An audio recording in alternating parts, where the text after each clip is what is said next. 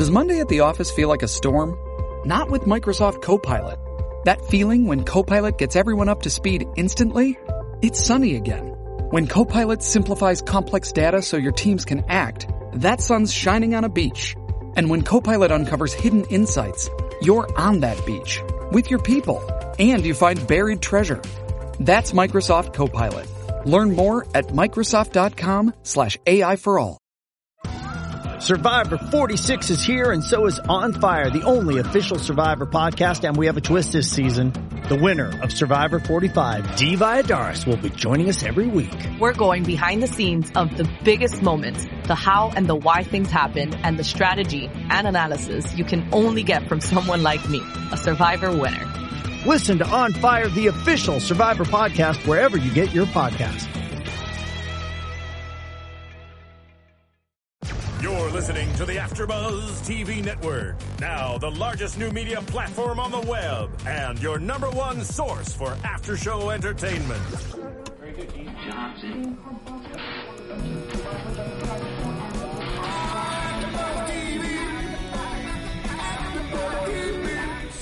the AfterBuzz Studios in Los Angeles, California, presented by Maria Menounos and streaming live thanks to Akamai Technologies. This is AfterBuzz TV's Penny Dreadful After Show. We'll break down tonight's episode and get you all the latest news and gossip. And now, another post-game wrap-up show for your favorite TV show.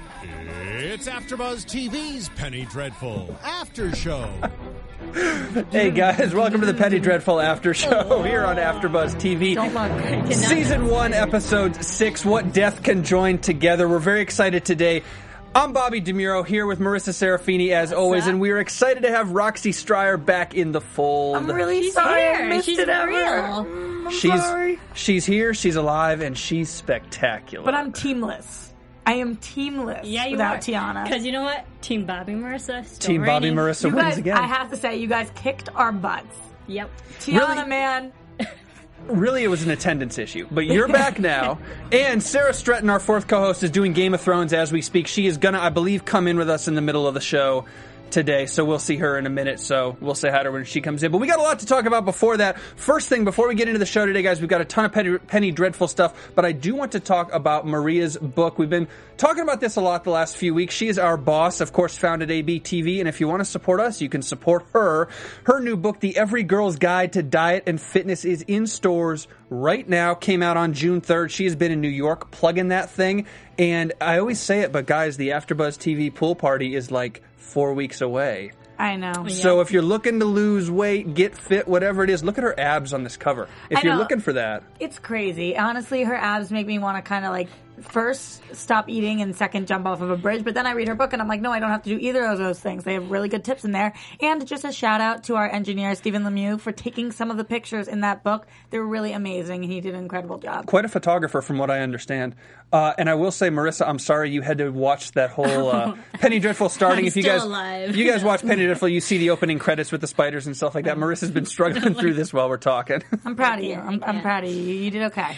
just don't, just I'm don't here. make sure there's no spiders in the studio. Okay, That'd be- that'd guys. cool. Let's get into it today on what death can join together. We have a lot to talk about because there are a lot of storylines today, very different from last week's episode, which was all Vanessa all the time. That was not the case today, although she will factor in, and we will get to her in a minute. But let's start with one of the simpler storylines, though it was shocking, is this whole Caliban, Victor Frankenstein, Van Helsing trio. And let's start with Caliban because we've seen a lot of him in some episodes and very little of him in other episodes. And we learn a little bit about him today before what happens with Victor and uh, Van Helsing. We learn about him and Maud, which I don't mean to be mean, first off, but I could never fall in love with a girl named Maud. I'm just going to be honest. Well, I think it's kinda cute. Back then, in that time, I'm sure a lot of women were named Maud. That's that's the problem. No, you know when you associate a name with a person. I know a girl named Maud who's like a ten, so I, I think Maud's a pretty sexy name. That's weird. I could only fall in love with girls named Roxy. I don't know what it is. I'll take it. Whatever it is, though, he is fallen in love with Maud. Mm-hmm. He wants to make her his wife. We will see if that comes to fruition down the road. We don't know that yet. But she says something, save it for predictions. She says something interesting to him when she goes down under into the pit of the theater and tells him the story about her brother who had Lucifer, Lucifer. who had the shipyard incident and looked away, much like Caliban, because he was self conscious about his face, and it makes Caliban weep, which is good because we're humanizing him, we're making a sympathetic character. At this point, we love Caliban, correct? And yeah. and I liked I liked how she told this story about her brother because it relates Caliban to another human being. Because he can't really relate himself to any people like anyone like no humanity whatsoever. And then to finally know that someone is kind of like him in a way which really makes him more emotional more attached. It's just unfortunate because he obviously Maud is showing him kindness. And that is something that human beings should be able to show to one another without there being a sexual implication there. Uh, there was nothing that she did to me that came across as flirtation, and she's going to be made to look like the bad guy in the situation because of what she then does with her boyfriend, you know? Uh, so I, I feel bad. I, I do feel bad, but she, it was harmless what she was Hey, it's Kaley Cuoco for Priceline. Ready to go to your happy place for a happy price? Well, why didn't you say so? Just download the Priceline app right now and save up to 60% on hotels. So whether it's Cousin Kevin's Kazoo concert in Kansas City, go Kevin, or Becky's Bachelorette Bash in Bermuda, you never have to miss a trip ever again. So download the Priceline app today. Your savings are waiting. Go to your happy place for a happy price. Go to your happy price, Priceline. First, the bad news. SAP Business AI won't help you generate cubist versions of your family's holiday photos. But it will help you understand which supplier is best to help you roll out your plant-based packaging in Southeast Asia. Or identify the training your junior project manager needs to rise up the ranks. And automate repetitive tasks while you focus on big innovations. So you can be ready for the next opportunity. Revolutionary technology, real world results. That's SAP Business AI. Saying, and she was trying to make him feel better, which is uh, it was unfortunate the way it She played was, out. she was friend zoning him, is what you're saying. no, she wasn't even friend zoning him. She was just noticing that he was looking away, and she was trying to help him. She she wasn't any zoning him. She was just speaking to him, which doesn't happen often. You know, people people don't. No one really speaks to him. And and she says, "You know my name. We work together. We're family, right?" You know. Yeah. I don't think she was trying to put him in any zone. I just think she was trying to show kindness. And that kindness gets repaid to her. Nothing that he's done to her, at least so far, but witnessing her. Although, let me, I will say this: he did do something to her. Not only did he give her the book, give her the the Lucifer mm-hmm. thing, the storyline to to get her up to speed, which is very sweet.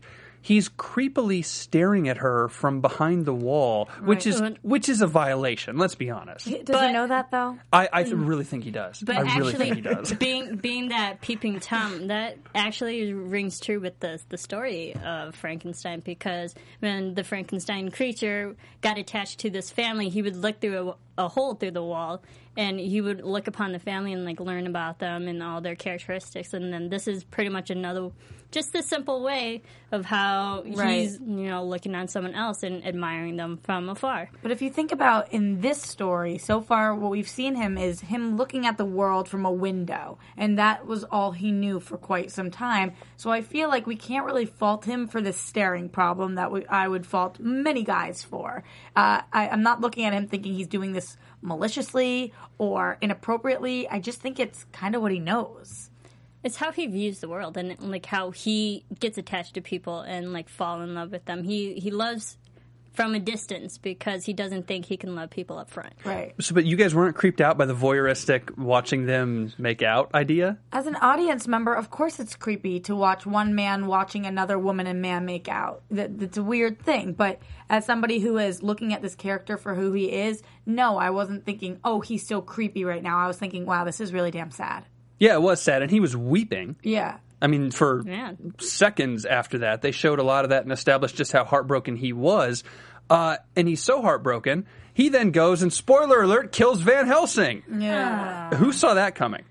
I, I didn't think Van Helsing would die this soon. no, yeah, I definitely saw that coming. Really? Uh, absolutely. Um, I wish we would have asked you that about two hours ago.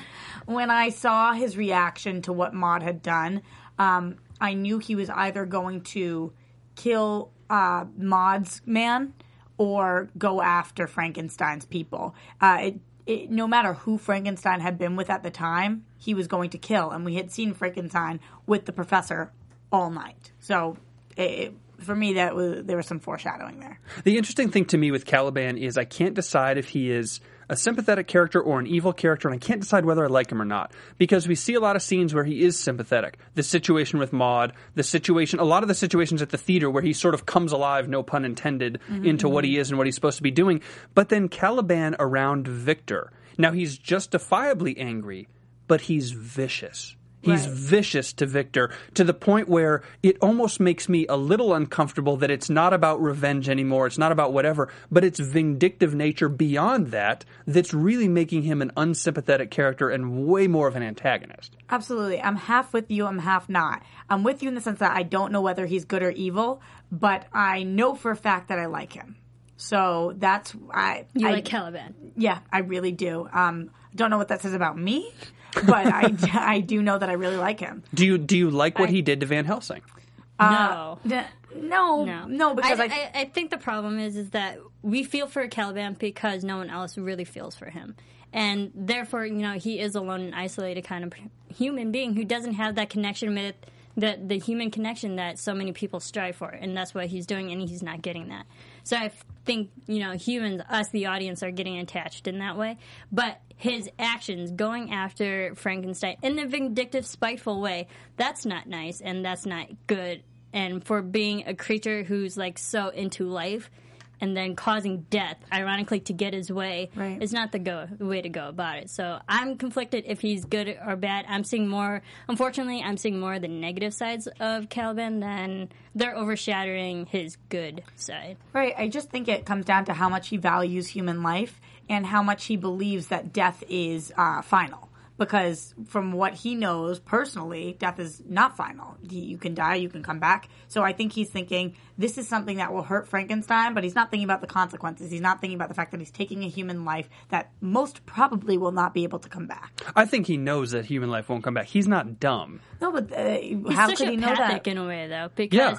because when he sees Victor mourning over the loss of Van Helsing he's like don't cry it doesn't do you anything it doesn't bring you solace so Yeah. just having the no consciousness of any human like he can't register good sadness happiness that that shows sociopathic tendencies And didn't didn't Caliban? I don't remember the exact line. I know somebody probably watched this and will remember on YouTube or something. Which, by the way, our YouTube commenters, another week. You guys are awesome. Oh, amazing. We'll talk about that at the end of the show, though. Um, but I don't remember what the exact line was. But Caliban said something to Victor about Van Helsing's death along the lines of. There's more where that came from. Other people around you, this is going to happen to. It was some kind of threat to say this isn't it. This is going to keep happening. And I don't remember what the line was, but the idea is Caliban's not going to stop doing this. Yeah, everyone that's closer to you. And that goes with the story of Frankenstein, Yeah. that Frankenstein went after Victor's family. Like everyone that Victor was close to. So it rings true to that. And, and But the thing that surprised me, I didn't see Van Helsing dying so soon. Because mm. we've only seen two scenes really with Van, Van Helsing and Victor interact with each other. And then he. And so I didn't know if that was enough screen time for us to realize this is a someone who was really close to Victor in order to die. I don't know if this is just me being myself here, but I, I'm I'm hesitant to say that this is the last time we see him. I know that this if, there's nothing like motivation or a swift kick in the butt when the person you're very close with dies, and you are somebody who's trying to pe- bring people back from the dead to life. Um, so I I think that. Mind I'm- blown. No, absolutely. And th- I think that this is Caliban's way of saying, like, hey, you, this is what I've done to you, and I'm going to keep tackling all these people, and I'm going to keep murdering them until you figure out how to bring them back and, and get me a wife. Well, remember too, this is the interesting thing about Victor. Well, before we get to that, I will say one more thing about Van Helsing. During the description of the vampires, the scene immediately preceding Van Helsing's death, and really the scene of his death, the, the seconds preceding it, Van Helsing himself is like, here's what I know about vampires. I don't know their motive. I don't know why they're here. Mm-hmm. I don't know anything else. So, from a script perspective, his usefulness had ended. Yeah. So we mm-hmm. actually should have seen this coming in a way because there was nothing else he knew. So either he was going to join the team of Discovery or he was going to have to go hang out on his own. It wasn't like he was offering any other insight. So from that perspective, I know Van Helsing is a loss because he was sort of a mentor to Victor, and you don't want to see a guy just get his neck broken. And the story of Van Helsing, he's the one that ends Dracula, exactly. kills Dracula. But but in this story today, it looked like he wasn't going to be off, uh, able to offer very much more in terms of background on vampires. He told Victor what he knows, and that's it. That's absolutely true. Uh, and I think that he was in his speech, he was saying, You're young, you have a lot of time to live. I'm old. And he was kind of preparing the audience to let go of him. You know, Yeah. like I've, Yeah. I've lived my life and there's nothing left. And he had his wife Hannah, and she lived her life, and then he had to kill her because of what happened. But they had their life, they had their thing. It's over. He's made peace with all of it. Right, absolutely. But I don't know. Although he's made peace, I don't believe Frankenstein's made peace. Nope, not yet. So he's going to have to work for that. Very hard. And, and also, Caliban also said the line that "look upon your work." Uh, again, we're you know going back to his first kill, but "look upon your master," mm-hmm. and that just shows you know his superiority complex with, within Victor. That this is your doing, pretty much. One more thing that Van Helsing said in German, the English translation was "For the dead travel fast." I mm-hmm. wonder if we'll see that coming up in ahead. like the Flash. I don't know. One other thing about Victor Bad jokes before, by Roxy. before we're so glad to have you back. I can't even describe it. I mean, we Team Bobby Marissa won, but we're excited to have you By back. far. I can't even. I can't even dispute that right now. I mean, I'm sorry. Sorry, T. All right, so one more thing about Victor before we move on to Ethan and Brona, which was interesting in its own right. Victor, Caliban is forcing Victor pretty much with his will to find Caliban a mate, to find him a woman, a wife, whatever you want to call it. Uh, Victor's been thinking about it himself, anyways, because he's sketching and doing whatever in his book, and he looks up and sees those girls, those dancers. They were too young, They man. were slightly creepy. They were too young. That's I think part of that had to do with the human body and how it moves and For how, sure. So so that is like okay for to look at them for that is inspiration, fine, but don't let your head go too far there, Frankenstein, because I'll. I like you right now, and I won't like you so much if you're murdering a, a little, Little girls. yeah, and, and, and sicking them on I, Caliban. I respect the time period that people were getting married maybe at 15, 16 years old. Those girls were like 12 and 13. Yeah. That's a little too far. And I think that's the purpose of it to show us that Victor is thinking outside of his head on this because he's so desperate and so scared. And it's like any girl. He's like, who can I overpower? Who can I get? You know, and those girls like that. Find a fresh take on a fall getaway to Wilmington, North Carolina and beaches. Enjoy hiking trails in a state park, fresh seafood with a side of live music and fall festivals galore. Then live it up along the Riverwalk in Wilmington's historic downtown. With three island beaches, Carolina, Kure, and Wrightsville, and a vibrant downtown, you get the best of the Carolina coast all in one place. Plan your fall getaway at wilmingtonandbeachesvacation.com. He can overpower and get, and that's something he could potentially do. And it's supposed to be creepy because he's at the end of the rope and he doesn't know what else to do. Desperation. yeah, he scares me. Uh, Victor's eyes and the way he looks I now. love his eyes, though. No, I, I'm not saying they're not beautiful, but they're scary. Every Yeah. everything about his face, even the the entire episode of tonight, uh, loose cannon. Oh, for sure. Well, the great the great thing about Vic, Victor, he's a very mysterious mysterious kind of person because you never know what he's thinking. Because he's very smart, and every time you see him, you think he's thinking something else, but it's really something else. And but that shows like just how mysterious and enigmatic a person is, and his life. Like you don't know what he's gonna do, what he has planned. I agree. Mm-hmm. I concur. Yeah. good good closing point on Victor. Let's transition out to Ethan and Brona. Before we do that, thank you guys so much for subscribing on iTunes and rating us so far. We really appreciate that. And thank you guys on YouTube for all the great comments. If you haven't done it already, hit subscribe. If you're listening on the podcast or if you're on YouTube watching the video, hit subscribe if you haven't done it already and keep commenting. We love it. We have Roxy back now so you guys can say all those hateful things about her you've been waiting to say for a couple weeks. I love it. Bring it on, baby. There's that Boston attitude. All right, let's go to Ethan and Brona now. We learn a lot about the two of them today. The first one is Brona is getting sicker and sicker and sicker. And the first interesting scene to me was the first time we saw Brona coughing up a storm in bed. You know, on her side, just we know she's sick, but it's looking like it's getting worse and worse pretty progressively quickly. Yeah. Mm-hmm. And Ethan comes in and kind of like snuggles her or whatever. And she's like, Where'd you go last night? And he's like, I was hanging out with Mr. Gray. I'm like, No, dude, you weren't. You were cheating on her with Mr. Gray. Let's call it what it is, right? Making out, even if it was just making out, it's cheating. It, it, it was, but also my question was, You saw Brona. she got. You saw Brona. She got jealous. She's like, "Where were you last night?" Um, didn't Brona try to break up with him just the very night before? That's exact. And she ran off. And she ran off. She's the one That's that just like a girl. You do the breakup. You run off, and then you blame me. I'm sorry. That I'm sorry. That was low. That was. I was. I just. Come on, I had a flashback to something that happened to me. I. I yeah. I don't know. But seriously, okay, that's just bring it back. Because I missed the after show for this. I'm still very confused. I, I mean, I what the what was that? I mean, the, they're hooking up, and Well, listen, we had a bit of a debate on that in the YouTube comments after this after show a couple weeks ago about that breakup that directly led to this scene, which was whether Brona left because of Dorian specifically or if it was a class issue that she didn't feel like she felt in because she was poor and everybody else was rich. My argument was her her persona drastically changed when Dorian showed up and introduced himself even though he already knew her. Right. Other folks have been saying no, it was a class issue. She didn't feel comfortable the whole time, which I, get, although you're wrong. I think it's a That's right. combination of all of those things. I, I don't think that any of them are small enough to negate. Um, so I, I don't know, but I. It's really interesting to me that the first thing we, one of the first things we hear him say tonight is, "I love you with all of my heart," and I was thinking, how, when did that happen? And how Like- long had they really known each other in Yeah. the real time? I'm going to tell you guys right now. I've never, a I've never, weeks, at least. I've never done this myself. I'm not condoning it. So, ladies out there, don't, you know, I'm not condoning this. But a man who strays when he comes back home Mm-hmm. is going to feel a little extra guilty, and he might try to go over the top, saying some things he shouldn't say. To try to make up for the guilt that he doesn't want to admit what he did, but he wants the woman to know, no, I made a mistake, baby. You're the one, and I'm never going to make that mistake again. And that is subconsciously what's up. Right, you know, a man will buy a woman flowers, and then it's usually because he did something wrong or whatever it is. But this didn't seem like the first time he had said that. Um, and I, I don't know, there was just something there that I was, I'm confused.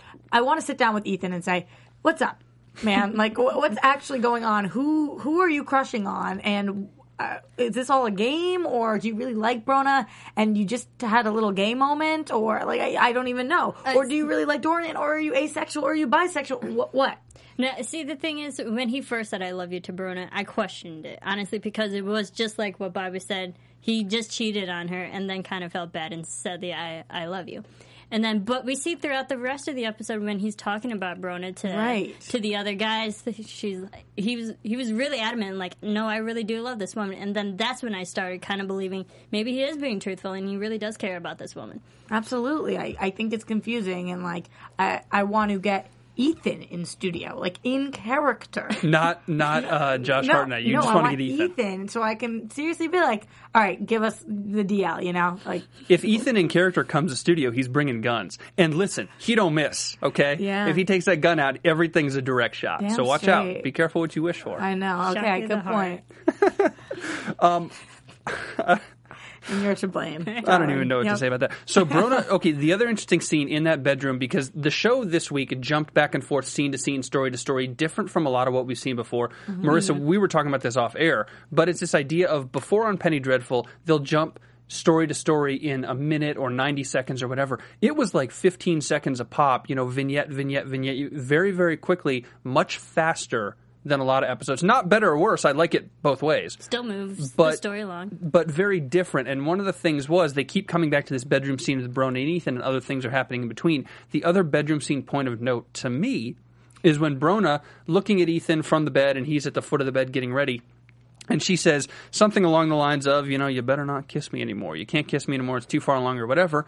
And what does he do? He kisses her. She walks up and plants one on her. Of course, which is another Nice. thing That that, was sweet. Right, it, it is. It's sexy. It's sweet. The, us women viewers love it. We're like, oh my god, why can't I have consumption and have a a guy that want to make out with me? But more so than that, it made me realize this is. There's no way that this is an absolute fling to him because then he wouldn't do that because they don't know about consumption and they don't know how you can or what. I don't even know how you. do. I sat there. I was like, guys, is, is he gonna catch this? Like, what's going on? Uh, you know, I I think that he has to have real feelings for her or just be very stubborn and and manly. I- I think he's stubborn combination and of that? I think it's an idea of he's got nothing to lose. We still don't know what happened to him in America. He tried to tell Brona about it, and she cut him off, and she was like, "Oh, you killed ten Redskins before breakfast." So we Yeah. still, and he wasn't going to tell her. I don't think the whole story, but he was going to say something. We still don't know what happened with him in America. So he could be of the attitude, and this oversimplifies it too much, but he could be of the attitude that he's ready to die in a weird way. And he says, "You know what? I've lived such a life. Such and such happened. Look what I'm doing right now with Sir Malcolm."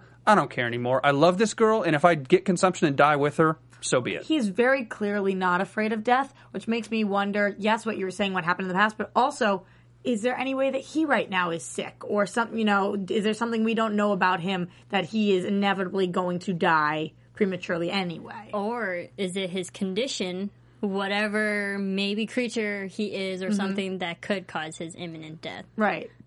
Or makes him Maybe, want to die. Yeah. Or his condition, whatever creature is, he's eternally living, and consumption doesn't matter. Yeah. That, like Dorian. Who knows? yeah. Let me just heal myself now. Sound effects. Ooh, that all. noise. Yeah, it wasn't a good one. Sorry, guys. That's okay. We don't mind it. Um, let's transition now. Ethan's a good transition point because there's really not too much more of Brona in this episode, although he discusses her at the plague ship and that thing, which we'll get to in a second. But let's talk about, as you called it so wonderfully, Marissa, Boys Night Out. in a sick, twisted way. In a weird, sick twist. Well, every Boys Night Out is sick and twisted. Let's be honest. What's wrong with you? Every every the Boys Penny Night. Dreadfuls version. It is not a good boys' night out if it is not sick and twisted. Back me up on that, Roxy. Oh I know yeah, you know. you know me and all my boys' nights out. Okay. Uh, the plague ship. And we've got Sir Malcolm Murray, Sembene, who's playing a little bit bigger role. Watch out for this guy. Watch out for this guy. You said it, Roxy. You're like, nobody gives this guy respect. Yeah. I think he's coming. I'm not going to make a prediction on it because I, I, I don't know what's going to happen. No, not respect time. He just doesn't get the time. He's getting more. Yeah. He's definitely getting more. He's getting lines. Something's coming with He's him. actually yeah. speaking. Something's coming with him. SAG him. card is in now, and he's ready to go. He's ready to rock. I have a feeling he had that SAG card before. I don't Just, know. I was just kidding. Very talented, and I respect you and your SAG card. You're so politically correct. You Yeah, changed in your oh last goodness. two weeks. Did I? Yeah. Thanks, guys. I, I seriously, maybe more gin would help. I was going to say, what are you drinking today? Yeah. Whatever it is. My water over here. Guess Tiana must have been the problem then. You said it, Oh. not me. Oh, boy. Just kidding. Okay. Team Roxy T. Let's go. Whew, all right, let's keep moving on before I really put my foot in my mouth and Tiana comes in the studio and like beats me up tomorrow or something, which she could do, by the way. Um, let's talk about Don't that mess. plague ship. So we learn about the plague ship, and, and really it's connected to the story with Sir Malcolm and Vanessa trying to find Mina. And the initial scene we see where the demon had broken into Vanessa's room and Vanessa hadn't realized it. We'll talk about Vanessa in a second, but the plague ship is the key here because this today was the fight scene with the guns, with all the women, with all the possessed, excuse me, devil women or whatever it was. This scene reminded me of the seance scene in where you're kind of like, this is awesome and different and really fast and really not what Penny Dreadful does. And most of the things that they do are a little slower and a little more measured. And this is just insane. And I loved it. I don't know about you guys. That's what I really like about the show is that they're not afraid to change it, like you guys are talking about those 15 second vignette, whatever. Uh, week to week, it's very different, and they don't stick to a formula. Uh, so you never know what you're going to get. So when we have this tonight, it's so out of character. This episode is brought to you by Paramount Plus. Get in, loser! Mean Girls is now streaming on Paramount Plus. Join Cady Heron as she meets the plastics in Tina Fey's new twist on the modern classic. Get ready for more of the rumors, backstabbing, and jokes you loved from the original movie with some fetch surprises. Rated PG-13. Wear pink and head to ParamountPlus.com to try it free. for the show. Not that the show even has a character, but that it, it was interesting to watch. And those eyes popping open, oh baby. That was Yeah. awesome. And was it? What am I correct? Where it was only like three women that they were fighting. It made me think that maybe they were Dracula's three brides. Really? I think I think we saw five women though. Five of the eye pops. Maybe we'll it have was to go like back and look. four. I took. Yeah. I, I, saw four eye pops. I took but it. they were fighting three women, and then Mina was at the end. See, They that's that's interesting because I took it completely differently. That, that they were fighting way more than three or four or five, and we only saw three or four eye pops to establish How many? That there what was are. going on. I, I was under the impression that there was a ship of a ton of dead women, or or undead, whatever See, it is. I only saw like three. I The same three. Just over kept coming they and just- bouncing up? Yeah, they kept shooting them over and over again. I just took for granted that they died when they were shot, which was probably stupid. You should never take anything for granted on Penny Dreadful. But I took for granted that they died when they were shot, and there were just a ton of I think the fact that even when we're having it this was the same conversation, three. yeah, I think the fact that we're having this conversation right now shows that this is the, probably the scariest part of the show because we can't put a name on this. We don't know what's going on. We don't know how many of there they are or what they even are, um, as opposed to uh, Caliban or all the you know these scary things that we know what they are. We know what they're capable of.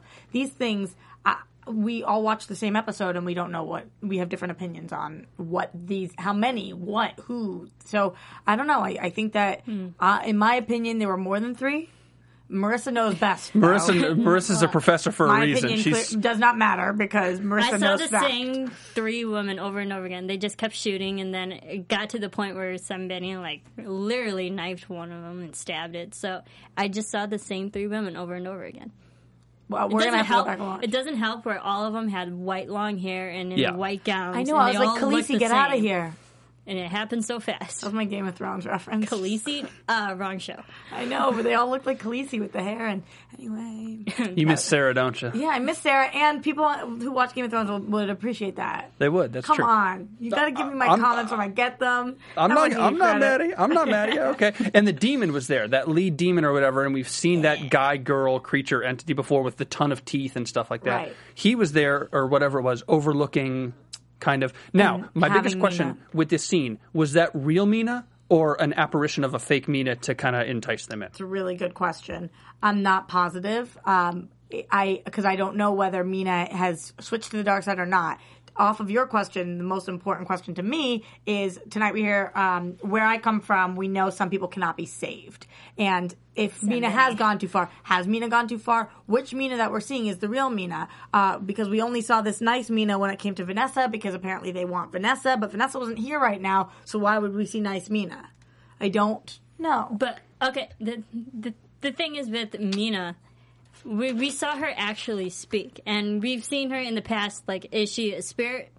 Mina, or is she the real thing? I think for tonight's episode on the ship, she was real. She was still in that form, so she was like in between. So when she But- says help, she really means yeah, help. but she called out her father mm-hmm. in a human in a human voice, so it shows that she still does have some humanity left in her, and she's not completely all creature and demon or demonic like person. So she has the ability to be saved.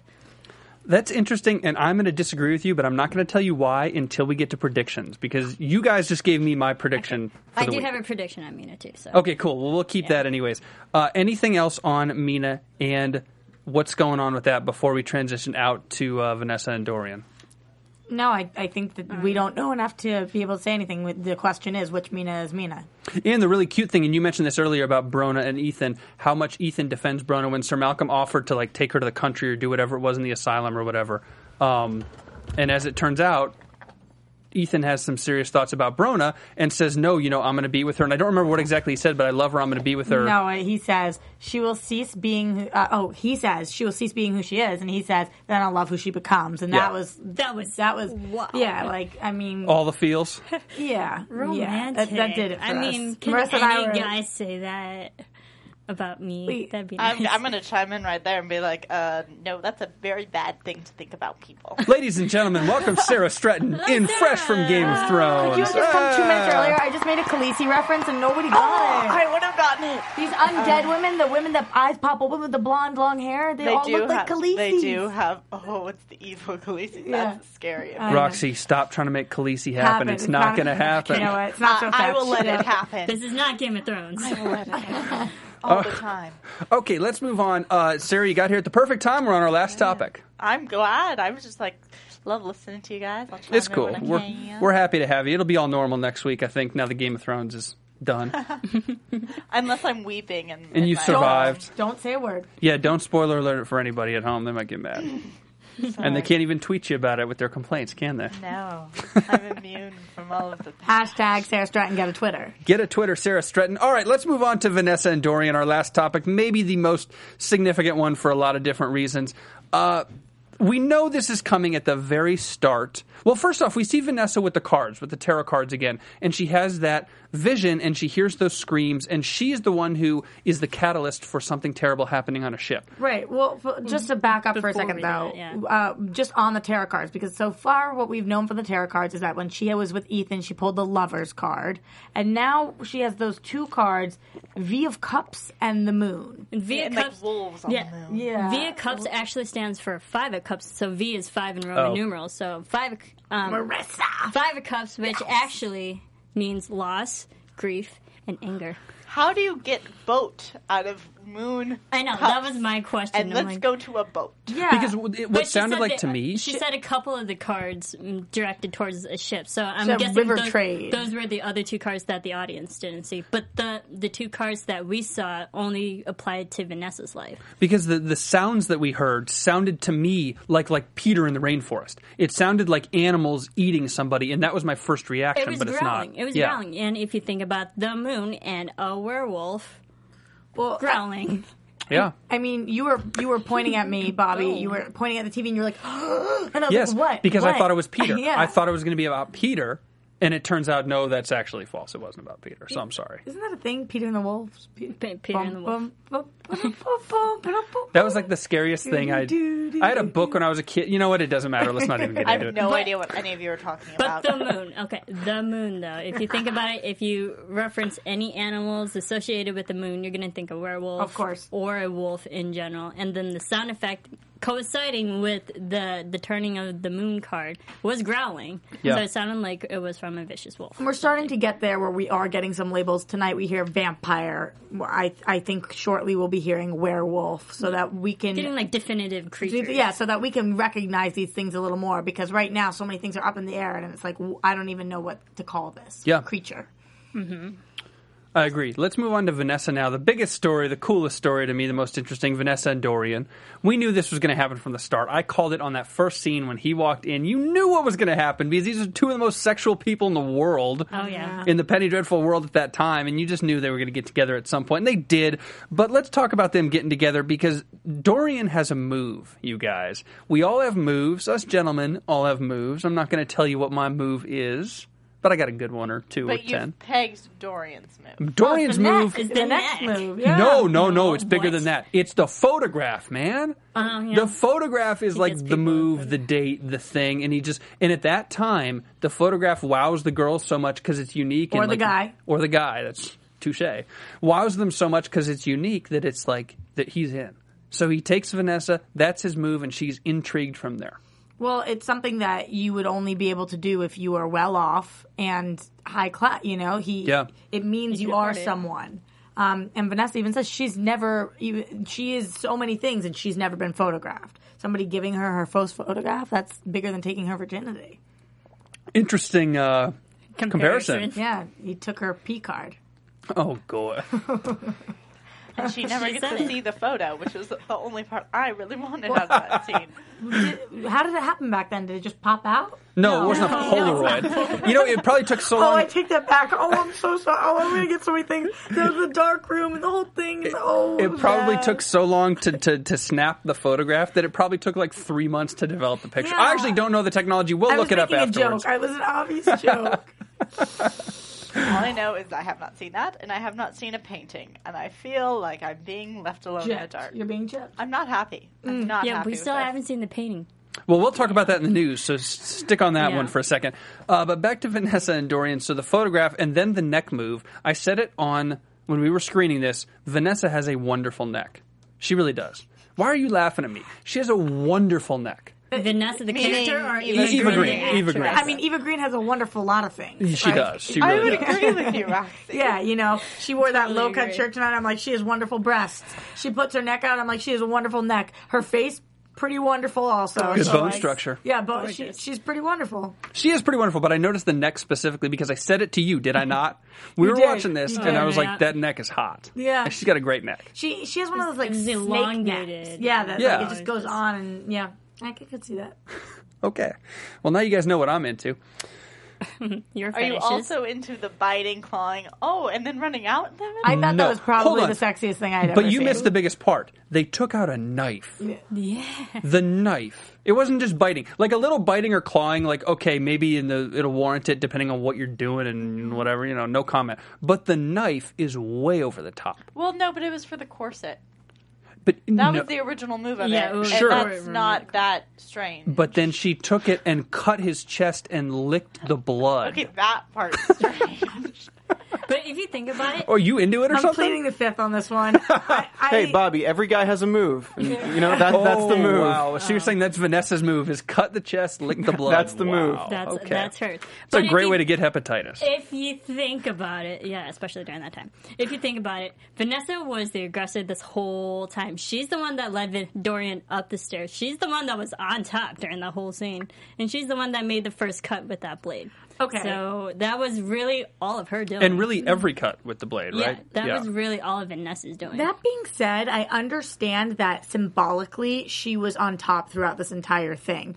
However, the way she interacts with him is differently than she interacts with anybody else in the sense that she like almost is a little m- more step back and reserve. She just isn't as confident it seems to me with him like when he's coming on to her and and she's just a little shyer and different. So I, I don't know. When we see her in the middle of the street have sex with that random guy and she literally like pounces on him and is on, very much so on top, that was incredibly different than her on top in this scene. By the way, her on top in this scene if you, sorry to get a little graphic here, but he was doing most of the thrusting. She was on top, but I felt like he was still doing the. It was his. He was having sex with her. I didn't feel like she was completely having sex with him. So I don't know. I, I feel like he has that way of making people feel like they're on top, but really he's always on top. But then there's also the point of it was like steps in the right direction where he like did was taking off her clothes, but he didn't take off all of her clothes. Right. So it's like Which made I me sad, actually. I wish he had. I think it's like a little bit of a I mean, we power saw struggle, all of and she Vanessa last holds week. like the upper. She has the upper hand. Yeah, some, but but he's like trying to compete with her at least. He's not just mm. giving in everything. I feel like though, sh even though she has the upper hand in all of her relationships and he has the upper hand in all of his, I didn't feel like in this she completely had the upper hand. I felt like he did most of the time, to be honest. there was two dominants in that Yeah. relationship. Technically, there was three. That's a good point. Let's talk about that. Because she has that, little vision or whatever. And Roxy, I've got to ask you a question because when she's on top, she goes into this real. They they, they almost freeze frame it. They really cut down. She's very slow. She has her neck back and she kind of freezes in a way. And the demon, the, the master, starts Yeah. talking to her. You said interesting choice, and you didn't sound too happy about it. Um, honestly, it was not as visually pleasing as I thought they could Are you talking it. about the layered images Yes, of her la- face with different expressions? Exactly. That's exactly what I'm talking about. Um, I know that she does when she's about to have her moments. She does that neck thing. That's enough for me. I I didn't need to see. I, I felt like they were making. And I don't feel this way about the show most of the time, but I felt like they weren't giving the audience enough credit that we would have picked up what was going on. That they made it so over the top, like, let's slow this down for you guys so you don't miss it. I didn't need them to slow it down. I completely agree. It was it visually as pretty as she is, and as when they make her distorted, they make her look distorted. It just wasn't fun to watch. Yeah, I like agree. how they layered her face, how it did the levels, her expression. I didn't need any of that, Mm. and I agree. I, I just think that, and it took a while. It was like in a very extended moment. It, it took almost a minute, and it made me wonder because this episode was so short. Were they trying to extend the episode with some of these moments? Were they try? Was there something that they were trying to do here? Because it was, it wasn't like the show to add something that I didn't love. I, th- I think it was also yes visually maybe it wasn't aesthetically pleasing but storytelling wise it shows that when whenever vanessa's at the height of something height of sexual pleasure height of happiness height of anger then she gets affected by whatever is inside of her it's the literally the climax moment so to speak climax that that's when she gets interfered by this creature inside of her Absolutely, and that is conceptually sound. that's what i got Uh, from it It's conceptually sound, and I agree that when she is at her peak, her climax, whatever, that's when this comes on. That I didn't have a problem with. It was the way they showed that that I had a problem. No, I get that. Oh, that's fair. I get that too. But she ends up running out of sex. Dorian looks predictably disappointed. Can you run out of sex? Well, you know, she was like waddling out. Whatever you want to say. Can you run out of? s- Sorry, She's Roxy. sorry. Keep it PG. Yep, keep it a Roxy's little definitely PG. back. Roxy's back in full force. And there's that chin. I don't know, Roxy. Can you run out of sex? Why don't we ask you? Plead the fifth again. Okay, you'll Alright. take your Depends how many knife. knives you have, yeah. Yeah, so you take your knife with you. Uh, she she waddles out of sex. She she whatever. And Dorian looks predictably disappointed, but she has to get out of there. And like confused. surprised. Yeah. I would be too if I was having sex with somebody. It seemed like we, I was doing a good job. It seemed like you were having a good time, and then you run out. You do some weird neck thing, and you run out. Um, I, it's, it's a little off-putting. Yeah, I would say a little off-putting because because Dorian obviously never heard the voice. I think it's safe to assume that the Yeah. voices only exist in Vanessa's head, Right. so nobody else can understand what's going on. And she runs out of him, and and eventually comes back to Sir Malcolm. Right. So I just want to talk about what that voice said, though. Hello, my child. I've been waiting. What? Uh, yeah. What games we will have now? Yeah. It's the creepiest thing somebody could that you could hear in your head. I, I, if I were poor Vanessa, I mean, she probably just wants to curl up in a little ball and cry. It's uh, it's got to be the same voice that when she was reaching out to God in the previous episodes that we see somebody else answers. This is that voice. Mhm. Where has it been? What has it been waiting for? Why is this the moment that it's come back? And what games do we have in store? Mm. Games. That's prediction time, but we'll wait for that. Mm. Yeah. But last scene, we do need to talk about one final thing. Put a cap on this thing before we get into news and predictions, all that good Wait, stuff. what about we're talking? Did we mention Dorian's healing? Well, what about that in front of the picture? Because his healing did come up when he looks at his portrait, Mhm. which we never see, and that's also something in news we'll talk about. What do you think about the healing? Now, Professor Serafini, you tell us about the picture of Dorian Gray, the book.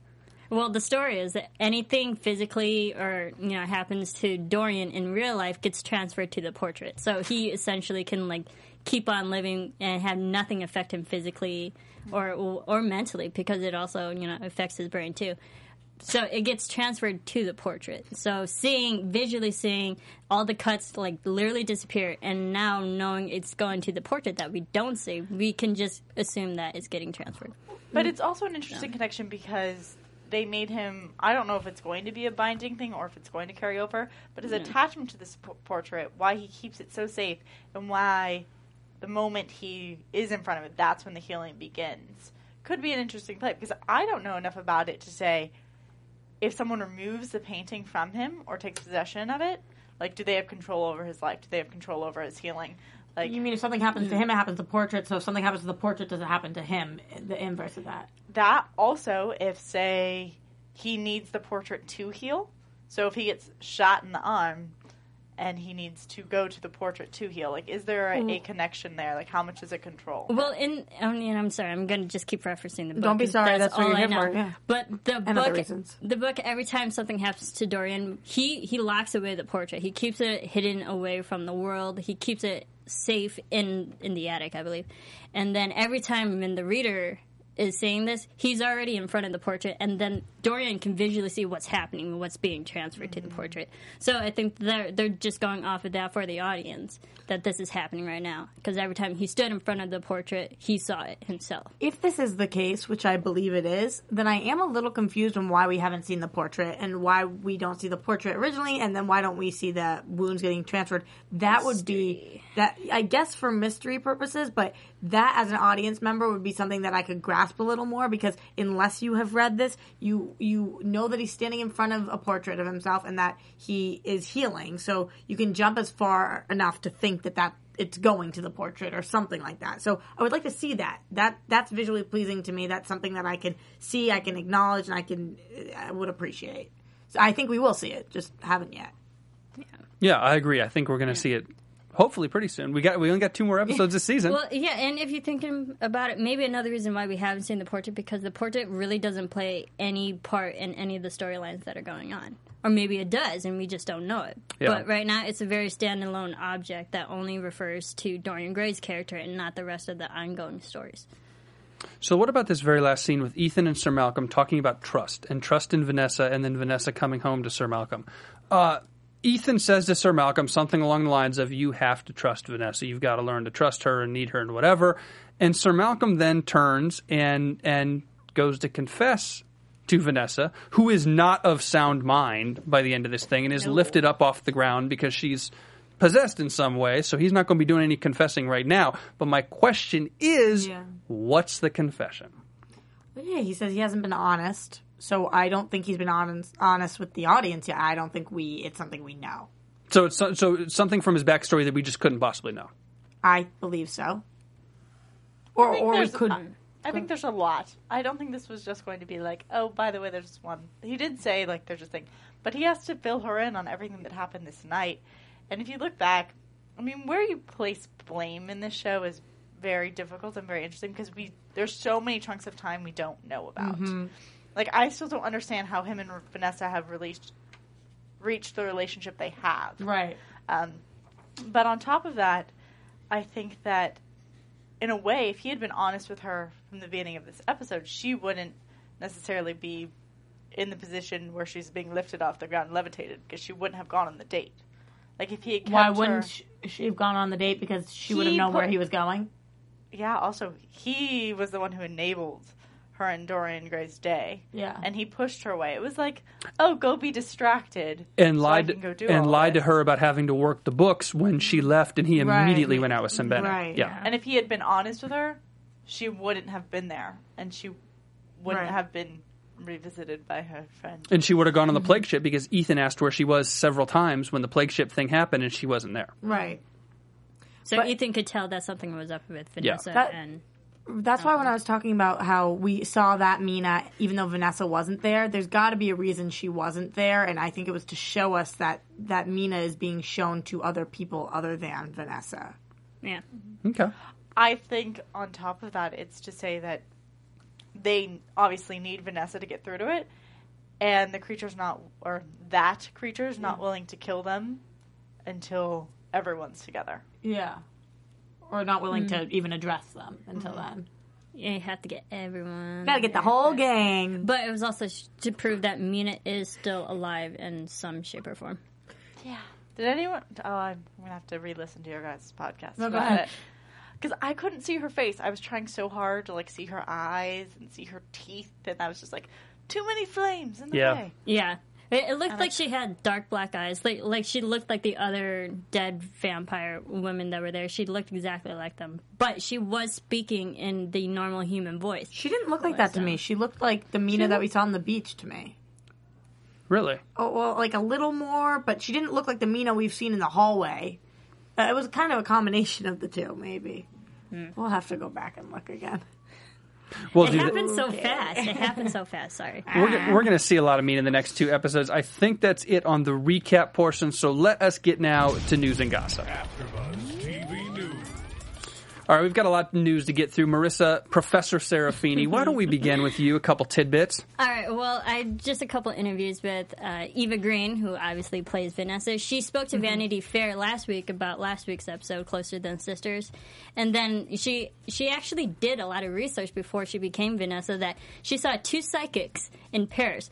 One that showed her how to properly spread the tarot cards, and she found that fascinating because you know if you do it properly and well done, it actually can give someone insight on which cards to decide to pick which hmm interesting. And then the other one showed um told her about like um eva green like actually now believes in psychics too because the second psychic was telling her all about these private things that happen in eva's life that no one knows about so that kind of spooked eva a bit she's like i kind of believe it now because no one knows this stuff about She me. didn't go to Miss Cleo, did she?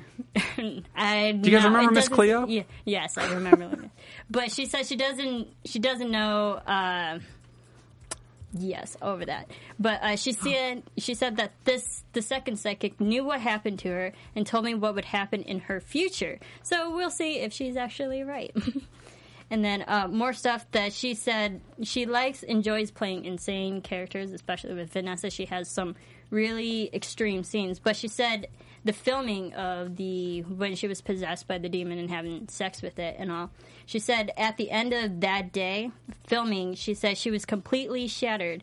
But the crew was very nice, and John Logan, the director, uh, the writer, sorry, um, was looking after her like her very father-like, which was very sweet. And then she also says she likes to not stay in character during um, scenes and during takes and stuff because she she likes um, building a nice relationship and establishing relationship with the crew, and you know being uh, nice in that way. And then she also listens to music. I music. guess it would be hard to make friends Today. if, like, the Oh, whole but time you're yeah. like, But to stay in character. But it would also be really hard to go in and out of character, take and take and take and whatever. Like it'd be almost easier to stay in character and just be weird. Yeah. But she she likes to like not stay in character because she finds that cons- actually her word's pretentious. So Yeah, she yeah. likes to establish that relationship with crew, which is nice. I mean, I'm I'm crew, so I know I know what that's like. And then um, also we did talk about a few weeks ago that the whole seance scene, how there was a butterfly in between. She said in extension to that story that that butterfly actually followed Eva Green around throughout the whole eight episodes of filming, and she considered it her little guardian angel. What does it mean, guys? What do you think? Yeah, it was very weird. Everyone so was laughing, Basil. but it was like a penny dreadful butterfly, a spirit. Hmm. Yeah. All right, I've got two pieces for you guys. The first one is on Reeve Carney, the actor who, of course, plays Dorian Gray. He did a Q&A in Manhattan this week about Penny Dreadful, and he first off says he read Oscar Wilde's work, of course, as he should if he's playing Dorian Gray.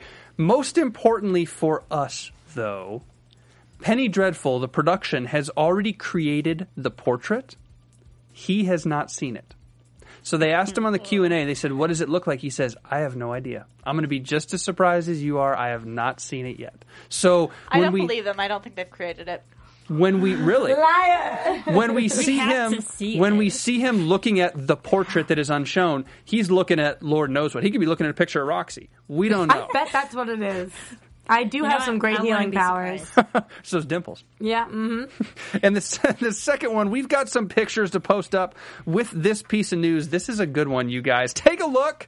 It's Billie Piper, the actress who plays Brona Croft, on Thursday night at London's Groucho Club. Billie Piper was leaving the club. On the way out, she kissed a homeless guy. He went in to talk to her. I guess they had a little conversation. He goes in for the kiss, and she does the turn that all the girls do to guys like me, where you're going for the lips, and she turns, and you just got to kiss the cheek. So she kissed him on the cheek. You can see he's got a beard. He's got military fatigues on. This is in London, so Lord knows what's going on. I don't know if she's drunk or what. You sure It's- he's homeless? He's wearing I- uh, that type of. It was clothing. hey, it was he's not. reported. It was reported to me that he was homeless. Okay. So I don't know. Get it, girl. Biggest question. Now maybe we know why you got consumption. Oh. Too soon. Low blow. Too soon? that was bad. Okay, maybe it's I too think it was soon. okay. All right, let's move on to uh, predictions. Oh, there, I think there was uh, one more photo that. um Oh, this oh, this is good. Yeah, let's do this. Okay, I'm sorry. So I was looking up, you know, fun stuff for Penny Dreadful last week, and uh, the IO9 website had this fun character map of our favorite Penny Dreadful characters, and I don't know if you could tell the whole photo here, but um, there's lines in between everyone, like it, saying one, the blue line is like this person has made out with this person, or green line, this is like parental again, or the yellow one, too good for this, all that, which is What's the red line? Who's too What's good for the this? purple line? so um, the the red line is um, y- as Oh, you can some tell, other some messed other up messed up, business. Some other messed up Okay, business. we're missing a line. I just have to say that Josh and Mr. Men. Oh my gosh, I'm totally Malcolm? Oh, No, and Dorian. no. What? No, Well, no, they have Hold the on. blue line. Purple line should be. What's the purple line? the, the purple line are I can't read the It says colleagues. colleagues. Colleagues. They're not all connected, Well, they're not all colleagues. But I thought they are all colleagues. Josh They've and- made a pact. Josh and made Dorian. and Some are more like Rome. Rome. Sarah more takes packs very seriously. She must take back very seriously. My question is, who's the one who's too good for this? Who is that? Oh, that that's um Professor. the the, the That's guy Egyptian who does the professor. the Egyptian. What's his Oh name? yeah, he's totally too good Yeah, for he's it. too good yeah, for it. yeah, that guy's the man. Okay. Um, Yeah, but it's a, it's a really funny um, character map. You should definitely read it. Um, all the lines is just like, yeah, th- this it really makes sense with all the characters and their storylines and how they're all connected. Okay, That's I awesome. believe it. Also, I don't know if this is um just because I noticed it because I'm on IIM I IMDb Penny Dreadful all of the time. And originally, Reeve Carney um, was listed as who plays Dorian Gray was uh, listed, listed as six episodes, and he's way further down the line in the list of actors. And now he's been moved to the first actor, and it says eight episodes. And we know we have our season two, so I'm wondering if they didn't know how big of a role he was gonna, and now he's gonna because everybody thinks he's ama- I mean, he's so freaking talented.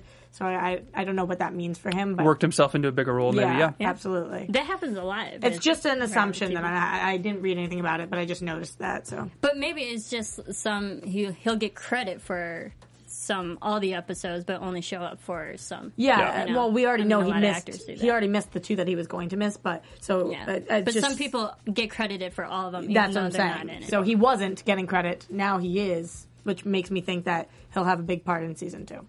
I hope so. All right, now let's get to predictions. Yep. yeah. Yo, Steven, where's our prediction music, man? Got your photos up and stuff. I'm trying to- You gotta give him a second. Steven's Sorry. like, forget you guys. Steven's got his own prediction. He's going home early. yeah. You guys, I go here. He, he has the power to end the show right now.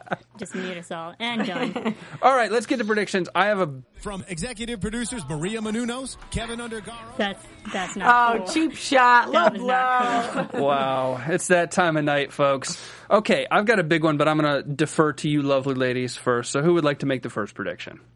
And Roxy's car. Roxy's doing it. No, you know, you always pick me, and I, I. I'll say, Roxy, you- yeah, Sarah, go you- Sarah. um, Well, since I thought I predicted last week that Brona was gonna die and like or turn into a vampire or something when she like collapsed in this on the street, I'm gonna predict again that she's gonna die. I'm just gonna predict that every week until she dies because how is she still alive? That's the safe play. I like it. It's it's mm-hmm. such a crazy prediction considering she's close to dying and has consumption that you would think she actually would die. That's whoa baffling. well, I tried to predict that she was gonna become a vampire, Wow. and that didn't come true. everybody's getting everybody's getting real testy in here right now. I think it's just this chick. I think it over is here. just the. Hey, speaking of that me chick, out, why don't we? no. Before we kick you out, make your prediction. Um, I think that there's going to be a huge issue with Vanessa and Malcolm, um, and that Malcolm really doesn't have Vanessa's best interest. Um, Sorry, I'm sorry you said that. I just had this vision of like Malcolm like tying a rope around her and like carrying around like a balloon. Like, what? Why? What were what were you guys what were you guys drinking in Game of Thrones earlier tonight? Oh, It's gin all around on that. See, side. usually I'm the one that everybody's pointing and laughing at, so I'm pretty happy about this. Every, uh, Sarah made it funny. Um, Oh, no, a I very just funny I think that Ethan, even though we see him pointing the gun to Vanessa, I think he's very much so Team Vanessa, um, and he has to do it to like protect her, save her something, and, and Malcolm is anti Vanessa at this point, not looking out. Okay, well, Vanessa doesn't look too good in next week's preview, as we see. So things are going to get worse. How's that before- neck looking, Bobby? Before they get better. Um, the thing is, I think Ben, because we see Sembene actually says tonight that there comes to the point where Mina can't be saved, and it's not in the savior saving that you think. That's like, hey, we're going to get her back. It's more like she's come to the gone. point But where Marissa- we have to kill her. but true love, you love what people become. Yeah, I know, I know that line. good point. Good but, point. But it's gotten to the point where Mina's at the point where they can't save her. No matter what you do, you can't save her. And we saw in last week's episode Vanessa's line, I love you. I love you enough to kill you. So I think Vanessa is going to be the one who kills Mina. And and what's interesting about that is um, we hear to, like the phrase "I love you to death." Like that's everything that keeps popping out at me. Um, More and, literal Yeah, in this sense. I love you to death. Yeah. All right, my prediction is gonna pee in all your Cheerios here. Ew. I think that, Is that a Mina, saying? yeah, it is. Yeah, it is. I think that Mina is the demon. Didn't- Exactly. I think, remember how Sembene says, What if your daughter cannot be saved? She can't be saved because not only has she already gone over to that dark side and is unredeemable, she is the catalyst, and she, seeking revenge, is trying to get Vanessa. but do you mean the Is she the demon, demon is inhabiting her? Yeah. She is the demon, and she is manifesting nice Mina out to Vanessa and out to Sir Malcolm to keep enticing them to come looking for her. Because if she can get them to a certain point, whatever it is, she's going to get them and Then bring how them is in she gonna birth the whole new dark world? and what does she want with them? I don't know, you guys. That's my Is prediction. thing, but but also girl, girl, Thing- no baby. Well, no, but they they can get guys too. They can get No, some kind baby. of. There's men too. They can get Ethan or somebody else. There, there's more stuff on that plague ship too, because available. we did hear that that line of that e- Egyptian disease that was going on. So there are Egyptian artifacts within that ship. I think they need to go explore a little bit more on that Season two, going to. Egypt. Na na na Oh, na and- na and na. also- She's Egyptian cotton. Also, with the, the the portrait Do of. Dorian Gray, now that we know that there's a second season, I don't think they're going to show us the portrait this season. I think they're going to keep that go- storyline going and wait for season That's two. because they haven't made it yet. 'cause They Muhaha. didn't have the budget Exactly. yet. or All right, something. guys. They haven't made it. We're not going to see it till next season. I'm just kidding. That's it this week on the Penny Dreadful After Show here on AfterBuzz. I'm on Twitter at Bobby Demiro. Marissa is on Twitter at Serafini TV. Roxy is at Roxy Stryer, and Sarah does not have a Twitter. Hashtag Sarah Stratton get a Twitter. That's awful. She is on Facebook though. She is on Facebook. You guys can stalk her. We'll see you next week. Thank you so much for joining us. Good night. From executive producers Maria Menounos, Keven Undergaro, Phil Svitek, and the entire AfterBuzz TV staff, we would like to thank you for listening to the AfterBuzz TV network. To watch or listen to other after shows and post comments or questions, be sure to visit AfterBuzzTV.com. I'm Sir Richard Wentworth, and this has been a presentation of AfterBuzz TV. Buzz you later. The views expressed herein are those of the hosts only and do not necessarily reflect the views of AfterBuzz TV or its owners or principals.